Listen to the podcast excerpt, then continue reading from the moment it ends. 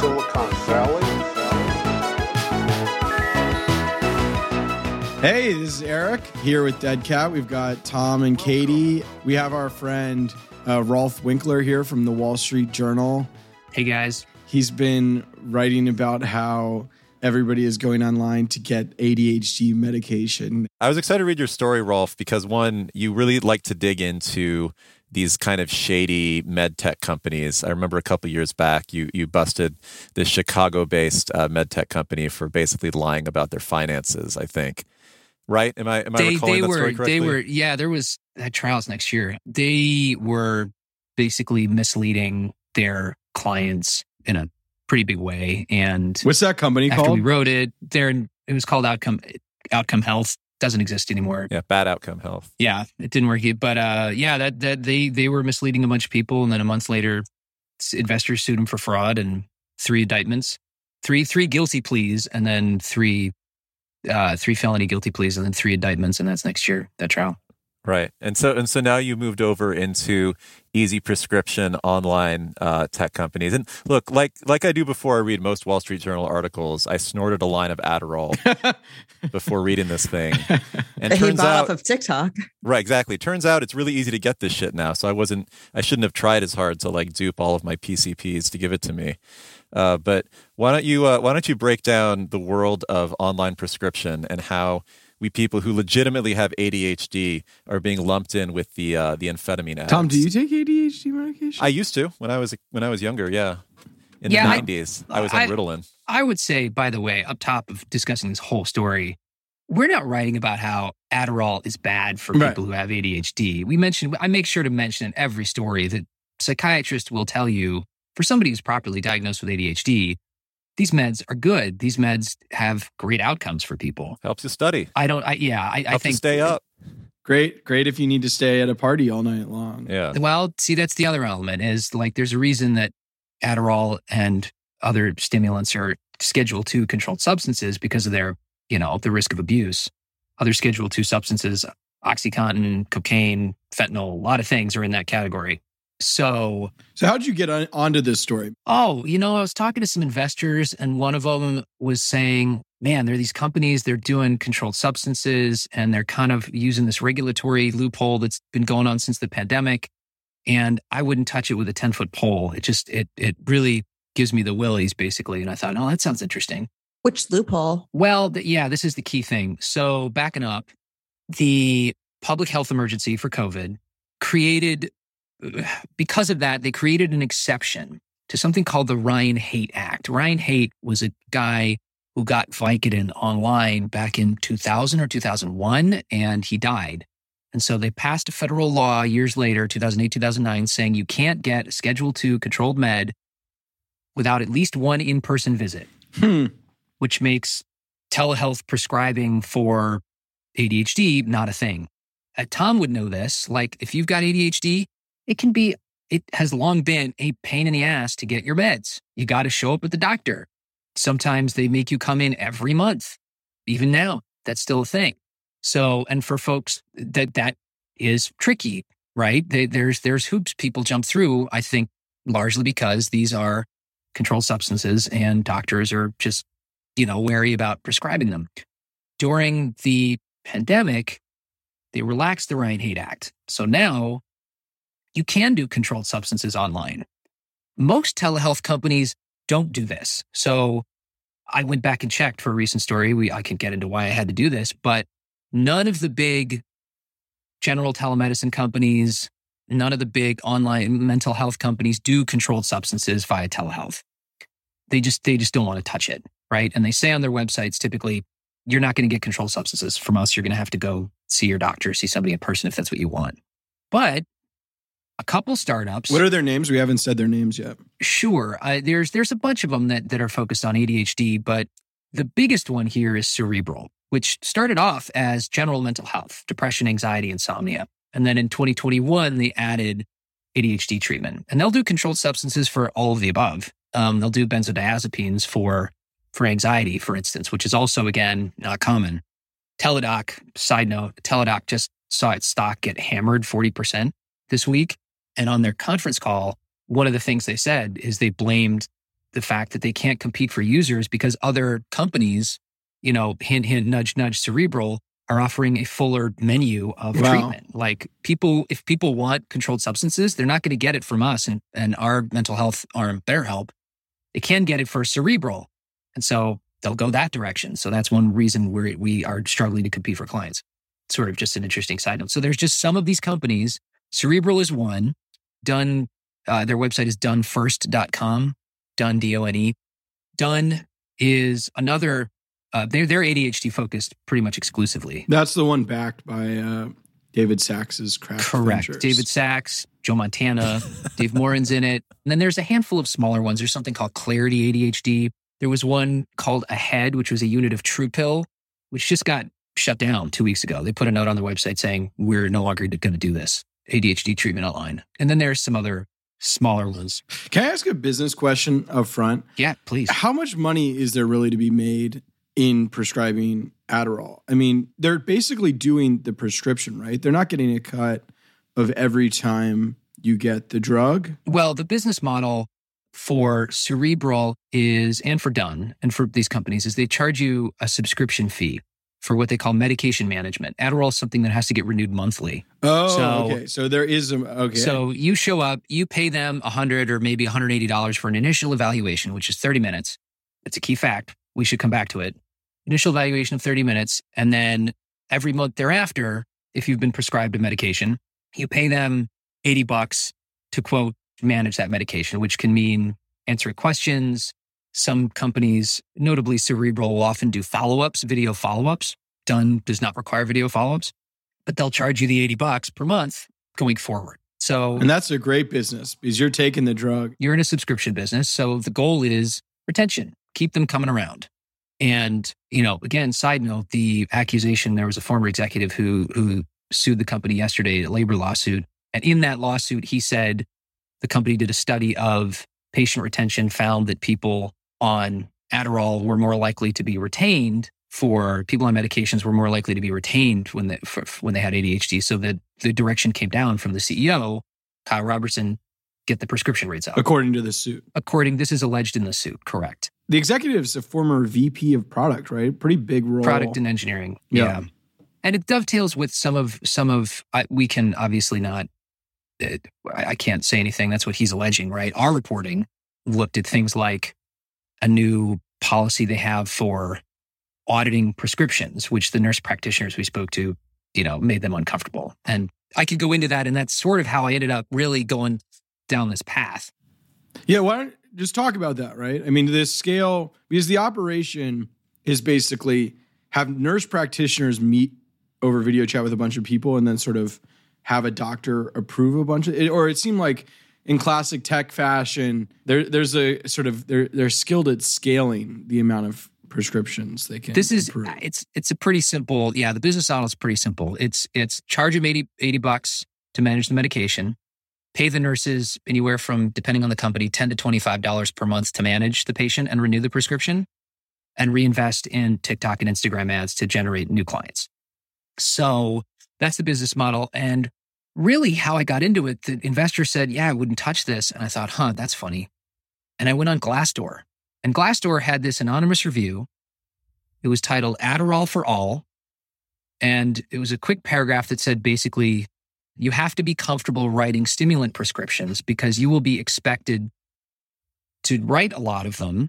And if a patient scores a certain number on one of these kind of very standard surveys that you get in, as an intake, and if you don't prescribe the medication, if they score a certain number on this on this test, six questions, if they get at least four or five, then the quality team, quote unquote, will get in touch with you and ask you why you didn't. Oh and I God. thought, that's interesting. I wonder if that's true.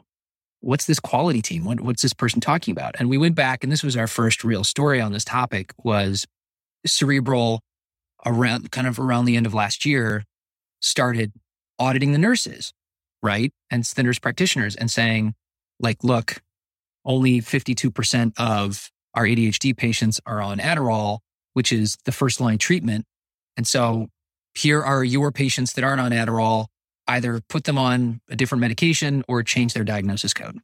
the nurse practitioners are like, hold on a minute. This is, I, I don't want people at the top of the company, which by the way, the CEOs of these, of Done and Cerebral have no medical background. I don't want the, the company telling me what I'm going to prescribe. It's my job. It's my license. I'm the one that is supposed to determine how I'm going to be prescribing. So, and by the way, you're only giving me 30 minutes to diagnose a patient. Company says that they don't have to diagnose in the first meeting. The nurse practitioners say they don't know what that means, that they actually, they do diagnose in the, in the first 30 minutes. For ADHD, Tom, I don't know what your and uh, your kind of initial diagnosis was like, but I've seen these. They Poor go Tom is now our test case. I'm, Yeah, I'm right. happy to explain. three, four hours, right? These are these, these can be really long diagnostic evaluations because you have to do things like rule out anxiety and depression or things that would be treated differently. And Tom, what was your yeah? Tell me, what was your? Oh. I, I have all those things. So it's you know you don't have to rule anything out.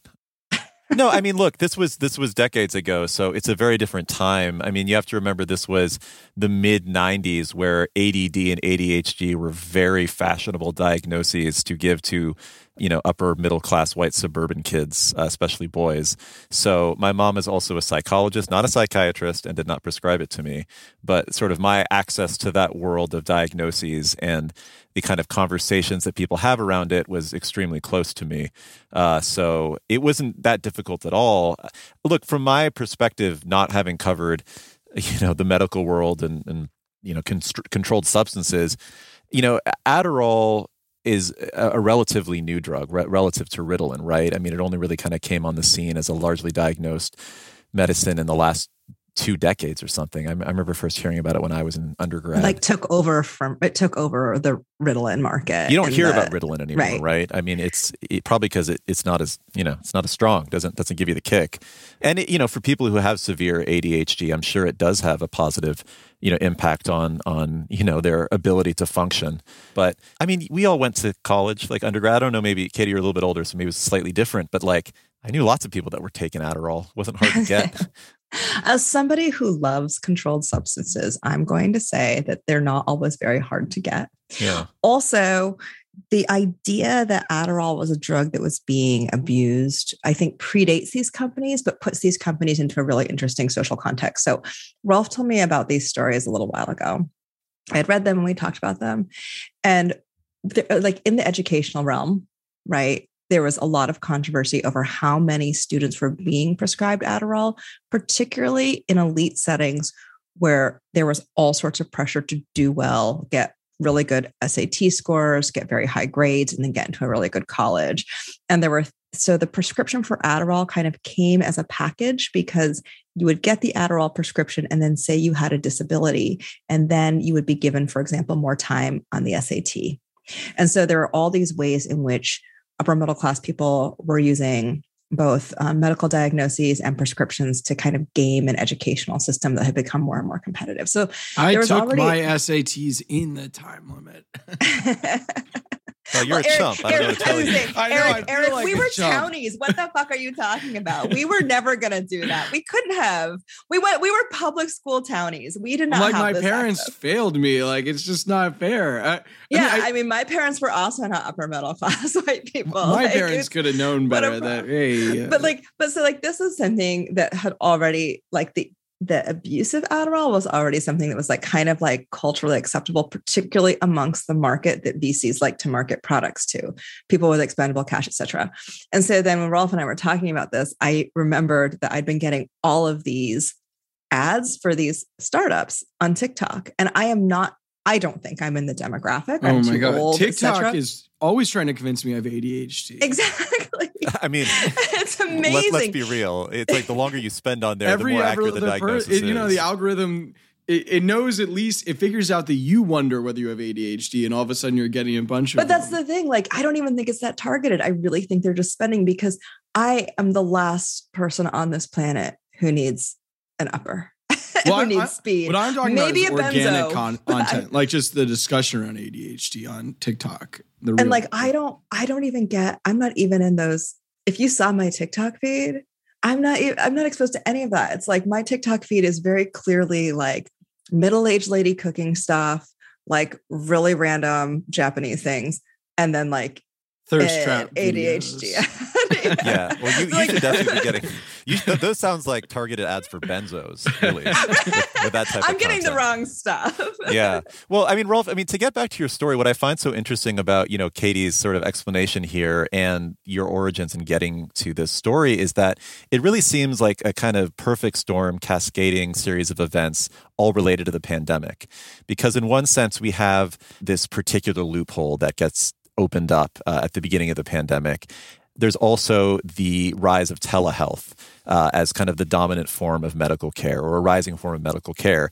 And then there's the advertising through TikTok, which is this huge pandemic winner as people spend all their time at home trying to find some ways to occupy themselves. And it's like, it almost seems inevitable that there are going to be companies out there that recognize the what some what some would say opportunity and efficiency, others would say exploit, you know, the, the weaknesses in the system to basically find a way to build a big business off of it, right? That was, it that just- was the word teladoc used on their earnings call. What did they exploit? Yeah.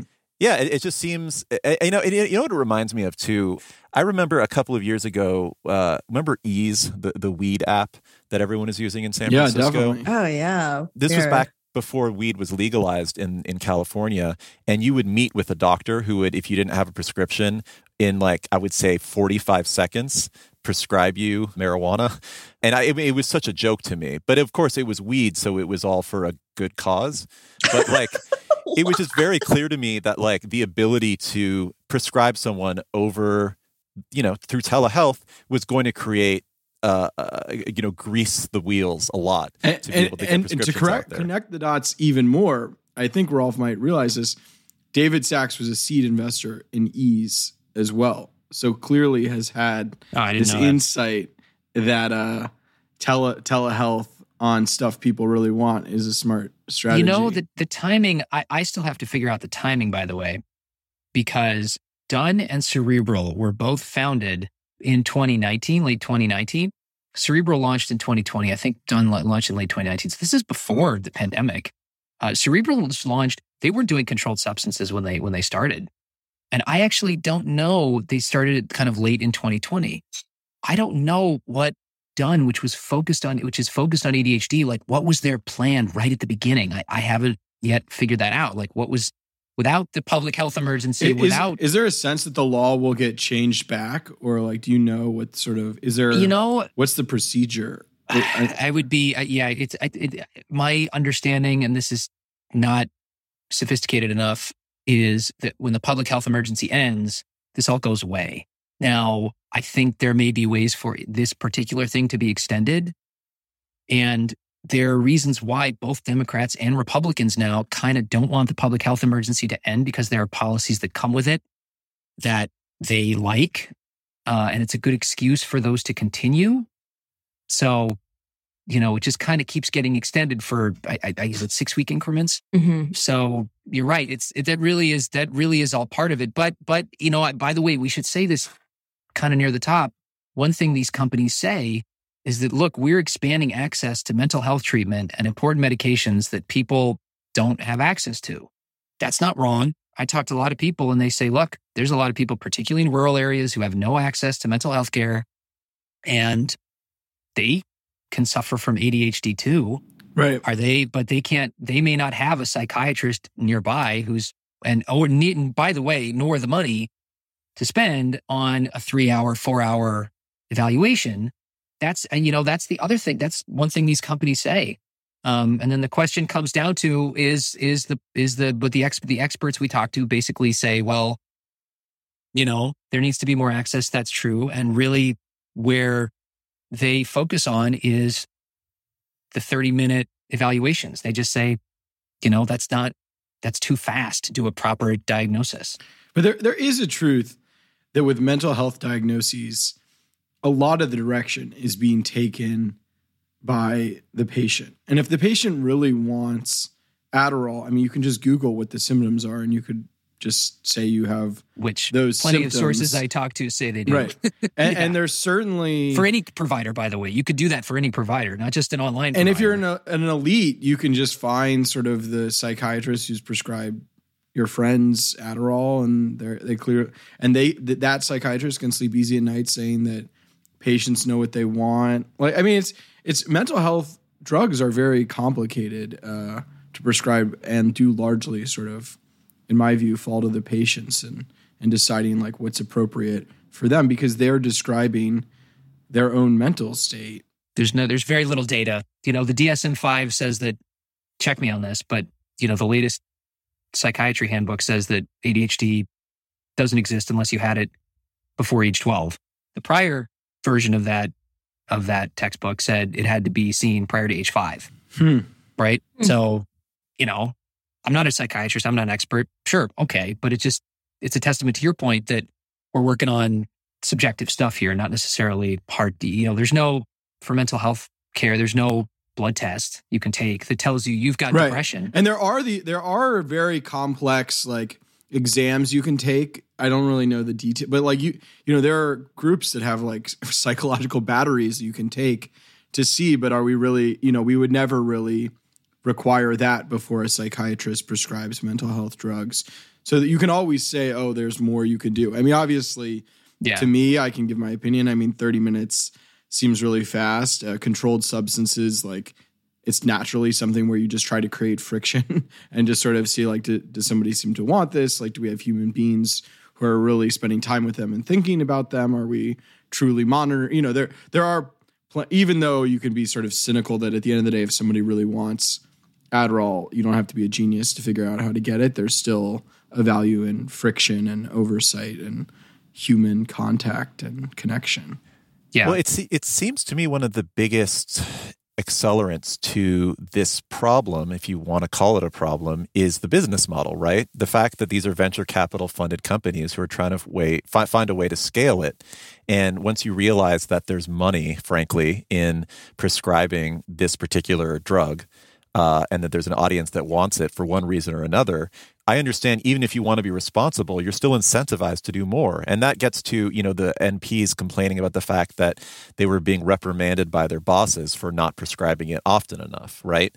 It's like who's really in control here? Is it the need? Is it like the public need for this uh, for altruistic and socially beneficial reasons or is it the business model that says hey let's double down on this you know we're, we're a saas product we found like a great market let's figure out a way to maximize the people and the most you know profitable user base within And addiction is a very good business model. Like ask On the all cigarette kinds. The companies. best. Right? Coffee, Addiction. Ask the tech addiction, companies. any- yeah, that's Yeah. every So- investor will tell you that. I I, I think with Speaking these of companies. TikTok. Right. I deleted it. It was too much. I couldn't like I, I looked at my stats. There was a day when I had been on TikTok nine hours. I was like, first of all, Oh I, I worked a nine hour day. I, I'm deleting it right fuck? now. This is good. Anyway, it was horrifying. But uh, changes from week to week these companies also really remind me of some of the early crypto businesses and Bitcoin businesses. And what do I mean early? Like the current uh, cryptocurrency businesses, because they're working in a gray area around regulation. So you're seeing right now as the federal government wants to expand the definition of what an exchange is. It's it's expanding it so much that would inevitably sweep up all of these cryptocurrency exchanges that had not been regulated and they're fighting it because once that happens, the cost of doing business will go up. They will have to put in all of these regulatory pieces. They'll have to hire general counsels, blah, blah, blah, blah. And then they will not be as profitable. Well, they- they'll probably still make money, but they won't make the kind of money that made them good VC investments. And so you're seeing this like big lobbying push around it. And similarly with these companies, I wonder one, are pharma companies work, you know, how do the pharma companies feel about these startups? Because if they like them, these startups will have an enormous lobbying operation at their fingertips. And then two, you know, have we seen any sort of, of work by these companies to keep this area unregulated or lightly regulated? Yeah, I don't know. And and the other question for you, Rolfe, as you were talking to you know f- former, maybe some current employees of these companies, especially the the, the medical professionals. Are, are these side jobs for them? Are they full time employees for it, or is this kind of that particular Typically to- contractors. They're contractors, yeah. and they Because I often know work for more than one. They often they're often doing this for for more than one platform. And they're it's it's often they have a day job. And Yeah. This is a kind of a side gig. They're doing tel they're picking up telehealth appointments on the side. Yeah. I've noticed a rising trend of that. And that seems to also be ripe for these kinds of problems because if this is basically a pitch to them saying, hey, do you want to make more money? Why don't you spend a couple hours during the week uh, quickly, pres- you know, meeting with people and prescribing stuff to them? And of course, doctors will say, and rightfully so, that, you know, they're they, they care about the seriousness of their profession and, and the integrity of their license. But you know, there's just certain financial incentives uh, to working extra hours. One anecdote that was on the financial incentives that I think uh, I, I, know that for reader re- reactions that got some of the, the biggest reactions, we spoke to one done nurse practitioner and she shared how it works. And she said, you know, she's got 2,300 patients, all ADHD, all getting Adderall, substantially all. I'm sure there's a handful that aren't, but she said substantially all. And she renews them every month and she doesn't see all of them every month. Uh, basically, they send in a form that says, and sometimes they leave it blank. She says, if it's blank, that means you're good to go, you're stable, that's great. And she renews them. And she said she renews the prescription sometimes as fast as two a minute. And it works out because the way Done pays its nurse practitioners, you don't have to see them for the follow up. You can just, you just get paid a percentage of your hourly rate to manage them on a monthly basis. And that works out to depending on your hourly rate, somewhere between seven and ten dollars. And I did the math with her and I said, okay, 2,300 patients, eight, nine bucks per month, you're clearing 20K. She said, yeah, yeah, 20, $20,000 a month. It's, it's great. I make better. I make more than, than a lot of doctors. So, you know, yeah, the financial incentive for nurses on that plat, nurse practitioners on that platform is kind of what you said. It's, it's, it's, it's just to, to renew quickly. Now, right. I will be, I, let's, I, I want to, you know, say that she certainly said she feels she's doing great stuff. She gets a lot of really caring emails from people who say this is changing their life. This is helping them do better at work. This is helping them in their relationships. So, you know, I can't, I, I, I can't dispute that. You know, there are probably a lot of people that say this is great and she's helping them. So, you know, it's up to readers to judge. Right. I mean, first of all, the traditional medical system is not great or always attentive and you, you can talk about the the speed of which telehealth can be delivered here can seem troubling, but the sort of slowness and lack of access, the traditional, you know, if, if you need this drug and you can't even get sort of uh, the medical system's attention, you know, that that's its own problem. But also just it speaks to me like and maybe this is just the mindset of what I cover, but like the gigification of the healthcare system, right? That this this model, which has proved so popular to venture capitalists, is going to be attempted in almost every single industry that it would allow for. And we've clearly seen it come in into, you know, the the medical world. And you know, it's it's not the dominant form by any means. You know, this is still kind of like a burgeoning startup kind of industry, but we've seen what happens with gigification. That's actually a really important point, Tom, because one of the things the nurse practitioners told me, they said, look, I get I have a, a, a readout, an employee kind of feedback readout to tell me how well I'm doing, and I get reviews from my patients. Right. From one to five, and then comments to tell me how I'm doing. And she said, you know what? I'm not an Uber driver. I'm supposed to be able to say no to people if I don't think they're, if I think they're here seeking medication that is inappropriate. And of course, those are the people that give me a one. right. Right. Of, yeah, course. of course. Right. She yeah. sucks. That, that is a very troubling fact. I'm yeah. supposed to be able to right. say no. Right. I'm, I, it's, you know, with, with other customer service businesses, the customer's always right. Do what the customer wants. You know, it makes sense. Um, here in medicine, we ask prescribers, nurse practitioners, and doctors, we give them a special responsibility to be able to say, in my professional judgment, this is what you got. You don't have this. You think you have it. I don't think so. Right. Yeah. And I mean, uh, we can get as political, I guess, as we want here, but like, obviously, this is the inevitability of a for profit healthcare system. like, this is, you know, people who are making money that in, you know, in, in the doctor standpoint, they realize they could make more money by, by doing extra work on the side. And this is a system that is allowing for a huge amount of people that are unattended for, uh, that are unserved, finding an outlet in which they can be served. Now, again, like you're saying, most people are using it legitimately, and most people do really need these drugs. But again, it, the system allows for all kinds, not just. I, I feel like it. there's a view of this where, I mean, it exposes regulatory distortions, right? Obviously, if Adderall wasn't regulated, there wouldn't be this workaround to get people to to get people access to the approvers who they need, right? I mean, the reason these nurse practitioners are able to make so much money is because they've basically been given a special power to dispense something that people want. So there is do you not follow this? Or I mean, I don't really follow the argument because, like, you could make the same argument with the pill mill doctors and opioids, right? Like, right. they made a lot of Right, money certainly, because they had this special power, Right. but that doesn't mean that the power should be exploited or Right. And to be clear, that that the person I, I mentioned, the one nurse who has 2,300 patients, that's an outlier. Right. Most most of the people we spoke to, current and former, you know, the, I heard patient counts between 200 and, and 400 to 500 was was really the higher the higher bar. There are some definitely we've heard of and reported out that have more than that, but I only say that because I, the thing about a lot of these nurse practitioners, they aren't actually cleaning up. They aren't actually making a ton of money. So, for instance, the cerebral ones, they get frustrated because they have a half hour appointment to diagnose people. They get paid for half hour appointment. They don't get paid to do documentation and administrative stuff outside of that time. So a lot of times they can't necessarily, hey, I'm on a Zoom with you, but I'm I'm typing because I got to take notes because that's the time I'm getting paid for. And by the way, Right. we've got patients back to back to back to back.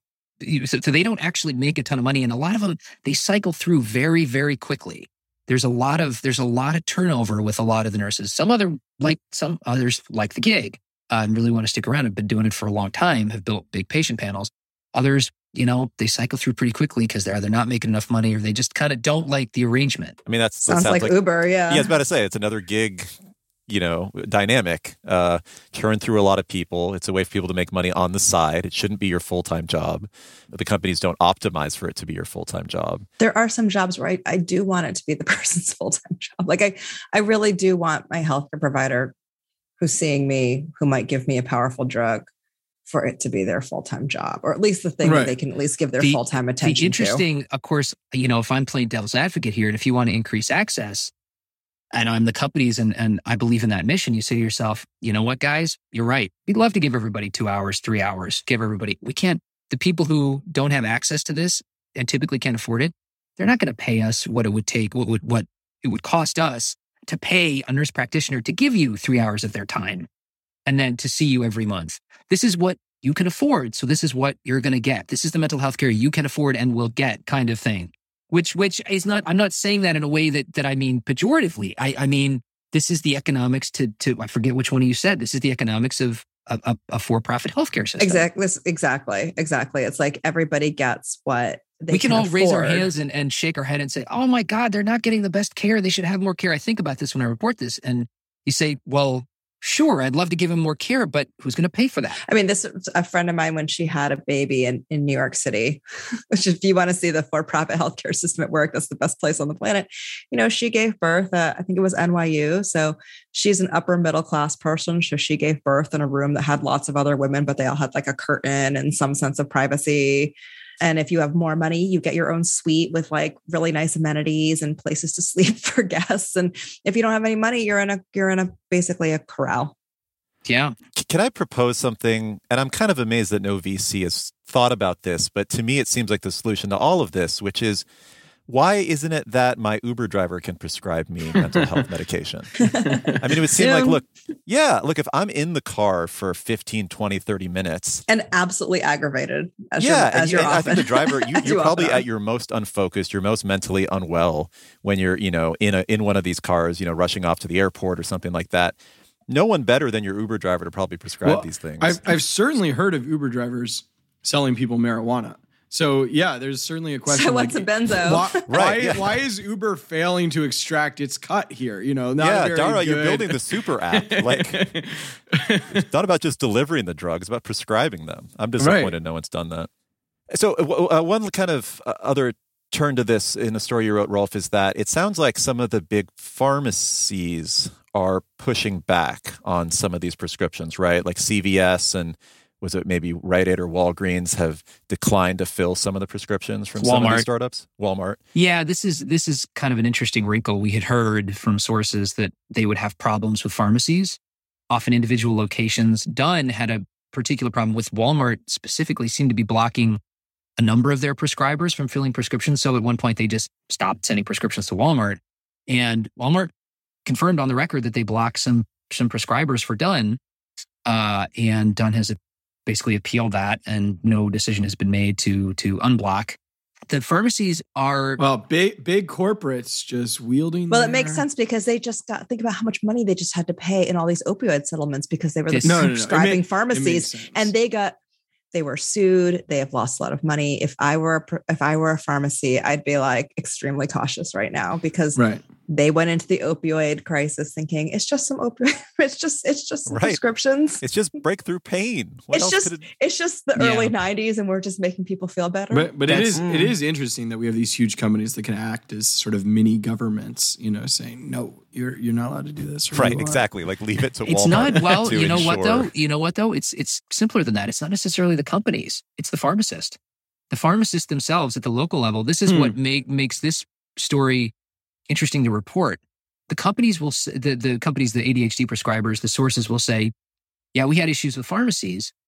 And you call the pharmacies and they sometimes say yeah we believe it but we may not see it because the pharmacist at the local level it's their corresponding responsibility to vet the prescription and hmm. decide is this somebody we want to prescribe to? Because for instance they could check the, the prescription drug monitoring database to see if the patient got this prescription for a controlled substance elsewhere and now they're coming to you for the same thing Hmm. they may be drug shopping.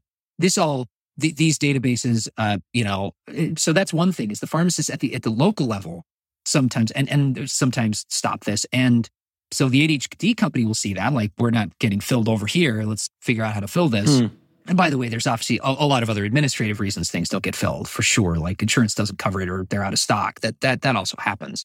But uh, there's this other thing that just gets to Katie's point about in the wake of the opioid crisis, they created these basically central compliance groups, the pharmacies did, to monitor their own networks of, of pharmacies to see what prescriptions are coming in, to see are there prescribers who have a suspiciously high volume of something that we need to be careful about, controlled substances specifically, right?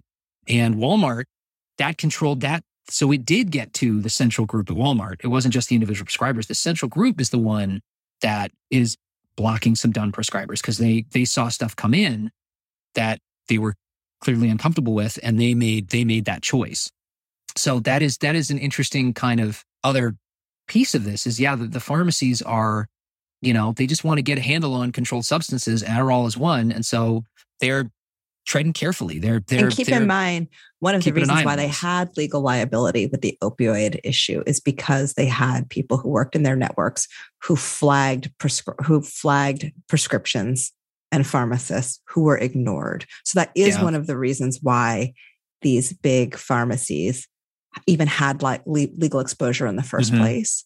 So it's not that this is new that now they're flagging and noticing with Adderall. What it is is they were also flagging and noticing with opioids and just not paying attention to it. So they're just paying attention to it now. And one other interesting wrinkle is that the companies, the pharmacies can't see typically that a prescription is coming from cerebral or done. They see a prescriber's Hmm. information, yes. they see the patient's information. With cerebral, we reviewed, you know, we reviewed we reviewed one prescription that was sent over and they confirmed this that basically, you know, there's a support phone number that is common that if they called that number, it would be a cerebral cu- customer service representative. So if the pharmacist had a question about the prescription, they could call the number. Then they'd see that it's coming from cerebral, telehealth provider. But that's not something that's readily apparent when the prescription comes in through the system.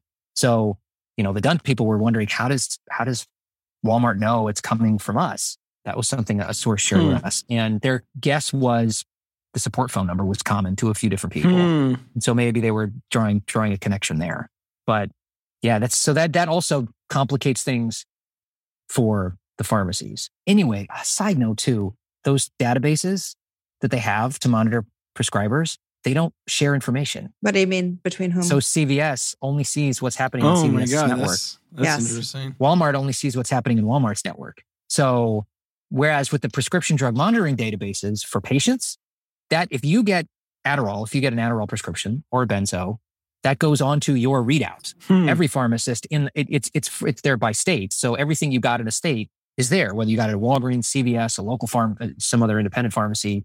All of them can see that data. But Doesn't these that databases, remind you so much of Archegos? How like they were able to how the banks, because they didn't share information on swaps, they're only sharing centralized information on loans and collateral that created this huge blind spot. Like that's so crazy. Yeah. I mean, this is also assuming that there is an incentive on the part of the individual pharmacies to try to root this out, right? Like, even the decision to call up these support numbers to find out what the fuck is going on here, that's coming from the individual impulse on the pharmacist to be like, this is a little weird to me. I should find out. Which, if you are overworked, maybe you are working as a pharmacist as a part time job is another thing.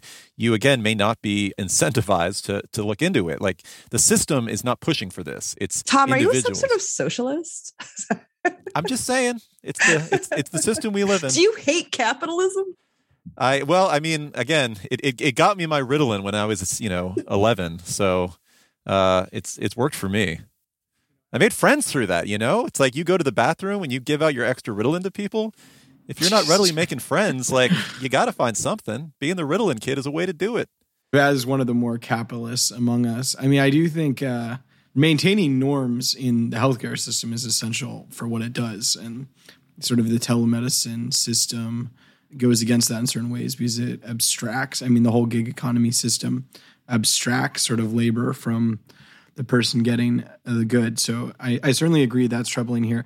And I'm also always the one defending sort of the venture capital model and sort of rolling my eyes at like who cares if they you know blow up like if it's some random software company or whatever i do certainly agree that here it's just a case where like is that much lost for humanity if this grew slowly.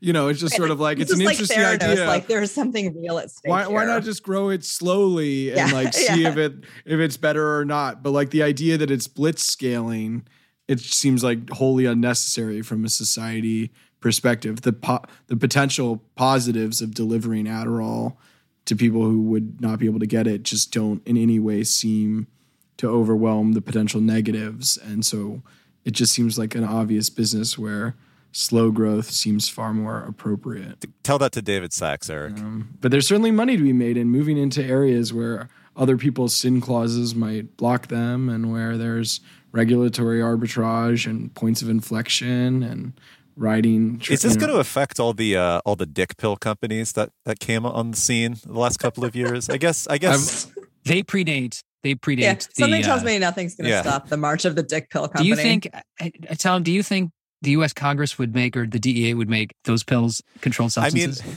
I think the reliance. last I checked, last I checked, they still are heavily male. yeah, I no mean, goddamn way they're going to take their dick pills away from Congress. Congressional reliance on dick pills is probably equal to those of controlled substances. So, I would say, you know, as long as they can keep the flow of spice going for both, they're probably they're probably okay individually.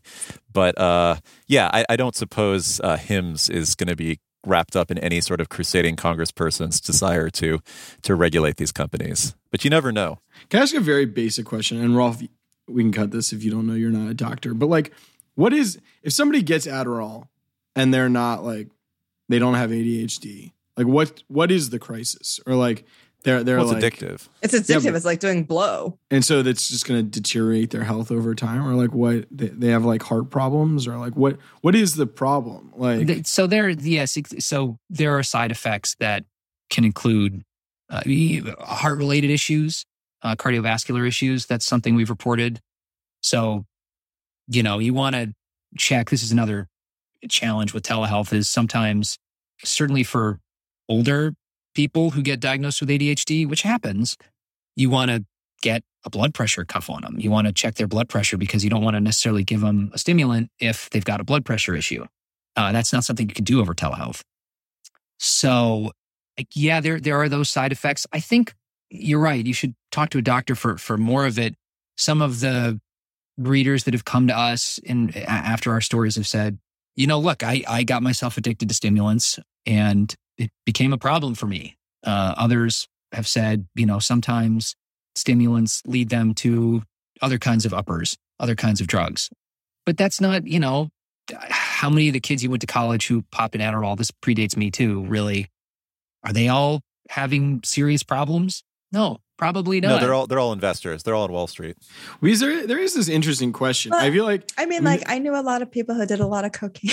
and right. not and I'm we're all in our 40s and 50s now and they're not all coke addicts, Well, but just- a lot of them I- got pretty fucked up. I bring that up so we don't all accidentally become like drug scolds. It's funny. I feel like we're all. Pro, I won't speak for. I'm pro, you know, recreational drugs, but then you know you hear like, oh, the prescribed drugs, and all of a sudden it's like, oh, that that needs to be done the right way. I also think we're why are we why are we making this false like barrier between like like recreational and prescription drugs? Prescription drugs are recreational drugs, Right. And we should also state I mean, not, that I mean that, that's not what they're for, but they're all. I'm just saying prescription drugs and prescription Right. veterinary veterinary drugs are not uncommonly used as recreational Right. drugs. Right. And- And, and, we don't want to come off as, like you're saying, on, on drug scolds and, and deciding which drugs, you know, are, are acceptable socially and not. I do think it is Dead Cat's stated platform that we are anti whippets on this program. That's and not anyone true. I'm just not comfortable inhaling things. Like I, if I find it strange. Like, whatever, guys. Oh wow, we'll, we'll have to take this up in our next uh, in our next meeting because uh, I I, didn't thought know we were you in had a agreement on stance this. either way. I didn't think we've never discussed this, have we? Like, I, I think if the, this show stands for anything, it should be I used to work in a lot of restaurants, so like you know, it's just like some things happen. Well, well, But well. I do. I do think in the Adderall criticism, there is this like the medical system still has this assumption that like the baseline human psychology is like preferable. Like you know, we're not in this like world where people are like, oh yeah, like limitless is good, but it's not clear like long term whether we could decide that like every human being is better like with some like pharmacological adjustment. Whatever happened to bath salts? Do we want? Do you want to live in that world? Yeah, I mean, if it's better, if I mean, that, that's I, I. It stood out to be in your story. Uh, what a part of what I'm responding to is, it's like, oh, people can get high off Adderall. It's like, oh man, they experience like euphoria that they wouldn't have otherwise. Like this is like terrible. You know, I that that that's sort of the impulse that I don't quite get. Like, isn't it good that people get extraneous euphoria? If if there weren't other negative consequences, just like what is the issue with people getting more euphoria than they would have otherwise? I don't I don't have a problem just- with that. But it's just what it's like the problem with all drugs. That's all. That's like sometimes they're very, very addictive and people Right. can't become unaddicted to them. I'm sure Right. there are people out there who've like done heroin and didn't end up complete addicts. Right. Right, right. I mean, it's you know, there's there's the local news Stands problem reason. of of drugs. It's like the old Bill Hicks, you know, routine about like you never see a news story about someone who took acid and had expanded consciousness and like understood the world in a slightly more interesting way. It's always some like dipshit who jumped off of a roof. That becomes the story. Oh, but then Michael Pollan writes a great book about it, though. Yes, Yeah. it is good. yeah.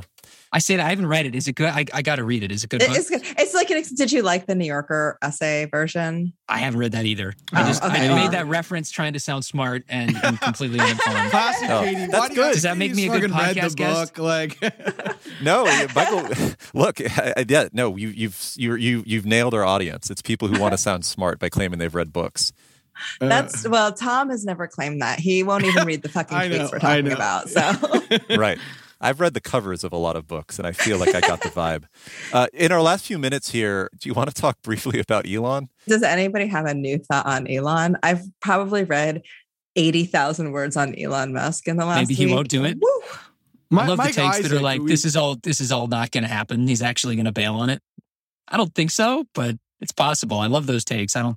He's already sold a lot of Twitter stock in order to do that, so Tesla, yeah. probably not.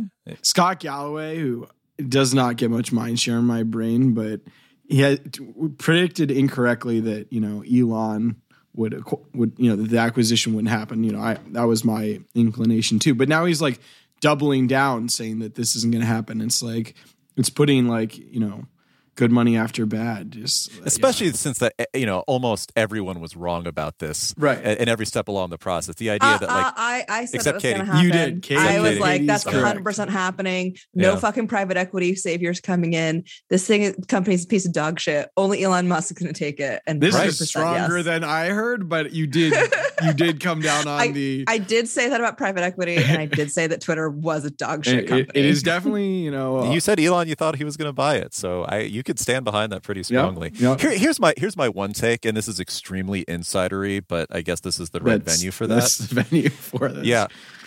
the last 50 minutes or whatever we're out of Dead Cat. Yeah, anyway. Yeah, I am really fucking tired of journalists who are tweeting out, you know, they're they're they're like, "Oh, I'm on the hell site beat for MTV News or something. I can tell you what Twitter is going to look like under Elon Musk, and let me do a whole thread about what this is going to be like cuz I spend my time, you know, DMing people who have Groyper, uh, you know, avies, and I understand the true hell of what the internet can be. It's like you don't fucking know. I'm sorry.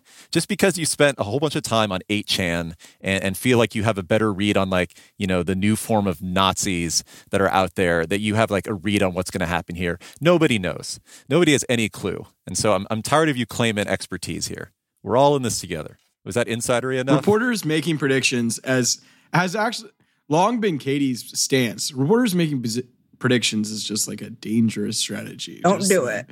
We already come off as know-it-alls. We're bad at making predictions. Like, I mean, that's I do think with the Elon thing, you know, reporters are used to traditional fi- M&A, right? And so if you looked at it by traditional M&A standards, it looked like it was never going to happen. But the whole thing about Elon is that he doesn't do It looked like it wouldn't happen for a normal investor, Right, i.e., exactly. a private equity investor. Right. But for Elon, it looked Right. like something pretty good. Right. From Right. the Elon frame, you should have been Does Elon tend to succeed on things that nobody believed in? Yes. So maybe Well, he's going Or to. just not Like- give a shit when he doesn't succeed. Or just Well, does the think- richest person in the world generally Right. get what they want? Right, Yes, right. you know. I know that was like that was the mistake that we all made. We were just like, "Oh, where are you going to get the money, Elon? Literally the richest person in the world. Like, how are you going to come up with the money?" Mm, my pockets and the deep pockets of my two friends. Right. Keep in Just mind, I never thought the money was a barrier. Right, Yeah. but that was the thing for a while. It's like, and having I said absurd, it too. having it absurd like, well, absurd how is he going to wealth. get the Well, money? we sold a bunch of Tesla shares, and the stock's up. La- before we started recording, the stock was up. So it's classic. Like you Well, think, but isn't oh, it, it's still way down since this Twitter thing was announced. it, yes, but it's but as of the actual selling, He's getting a bargain. It's up. Right, He's getting a deal. Unless you think the actual eventual price is going to be zero. But, you know, otherwise, oh, yeah, he's no, getting a it's- But that's the that's the other frame we should have said. He surely should try to diversify away from Tesla, and this is the best excuse anybody could ever come up with to sell some Tesla shares. It's to use that money to invest in a financially ruinous decision. Right. Yeah. And, I just, company, I'm gonna I say that I'm really happy that the oh, like I very rarely make predictions, but the two that I've made that I was right on one, Donald Trump becoming president, two, Elon Musk buying Twitter. Woo! I mean, there's a certain there's a certain connection here that you seem to have tapped into, which is the dumbest possible outcome. Well, isn't that Elon's thing? The the funnest outcome will be the true one or whatever. I don't know if that's related to Elon specifically, but it clearly I, I think Elon it. has tweeted something like that. Rolfe, give us an Elon take. Give it, they've heard all our takes before. What's you. my Elon take? Oh God. Um, you know, it's it's funny to me all of the people along the way who've been doubters of Elon, the short sellers in Tesla, for instance. I think a lot of people are still suing him over funding secured because you know they lost money on that, and, and meanwhile the stock is up how much since then? I, you know, everybody thought that compensation package he got was just nutty and crazy, and it's never going to amount to anything, and it made him the richest person in the world. right? Fed actually raises rates substantially, could all end. Yeah. If the Fed actually went to like 5% or something, I want to see what high beta stocks like Tesla do in that world. Right. I feel like I went into the heart of Heard on the Street. Like I feel like we were just transported into like into like the essence of Heard on the Street distilled, and it was very it was very wonderful. Hey, Heard on the Street was very negative on Tesla for a long time because no cash flow and this valuation doesn't make sense and this is all Right. crazy. But, you know, and the other thing I will say, Elon, I mean, he's been angry at me before. I when I got my Neuralink scoop and, you know, he threatened, I'm never going to talk to you again, Rolfe, if you write this story. He, you've never talked to me once, Elon. So I don't know what that means. I know that's classic. That's yeah, this Jared Birchall guy that was he was kind of seeing his name was helpful to landing that scoop. He's he's all, he's all of a sudden getting written about. But uh, you, you know, say what you he's in a, in a lot of ways an unpleasant dude, but you know what people say? Oh, he's a fraud. He's this. He's that. But you know what? Look at the cars on the road. Look at the Right. rockets that land themselves, and think about strategically. Just speaking as an American for a minute, I like the idea that there's an American car company that is leading the EV, leading the show in EVs. I like that we are no longer hostage to Arianespace and the Soyuz rocket to get to space. It's nice that we have an American company that actually makes us competitive there. It would be really great if we had a lot of other American companies that built their own stuff. You know, I don't know, for all the all the reasons that Yeah. get somebody like Trump elected, Right. right? Or get or draw the same reasons that draw a lot of support to somebody like Bernie. Farhad in the New York Times just wrote a positive Elon. Um, I, I didn't Yeah. read Farhad's take, but you know, on the one hand, yeah, he's a super, in a lot of ways, he's a super unpleasant dude, but you know, he built rockets that that land themselves. He, you know, has convinced everyone that EVs were going to be a Right. thing. And guess what? EVs are a thing. It's it's good. That's a, these are good things. I do think there's like an anti-scold mood. Like, I, I mean, uh, clearly I'm on board with being more positive. It'll be interesting to see if I don't know. Uh, We We've get been pa- positive on Elon uh, as the owner of Twitter I don't know about almost the that. entire time. I don't know about that. About you know, twi- you know, I- Elon if he just stops Twitter, talking but- about moderation, I mean, I, it makes sense tactically for Elon to cozy up to the far right. You know, especially if he ever sells this fucking truck. You know, that's like the customer base for his cyber truck. And and clearly, if you were like, oh, an EV CEO, like who's their natural fan base? It would be the libs. So there's a certain like go against type and and keep everybody in the fold. But I feel like he's he's sort of going above and beyond. It, it's starting to seem a little too sincere. He keeps engaging with like terrible people on right wing Twitter, and I keep sort of naively hoping he's going to like rein it back. Trust the plan, Eric. Trust the plan. That's all we can do. All right. Thanks for joining, Rolfe. This was great. Hey, thanks for having me. Goodbye. Goodbye. Silicon Valley.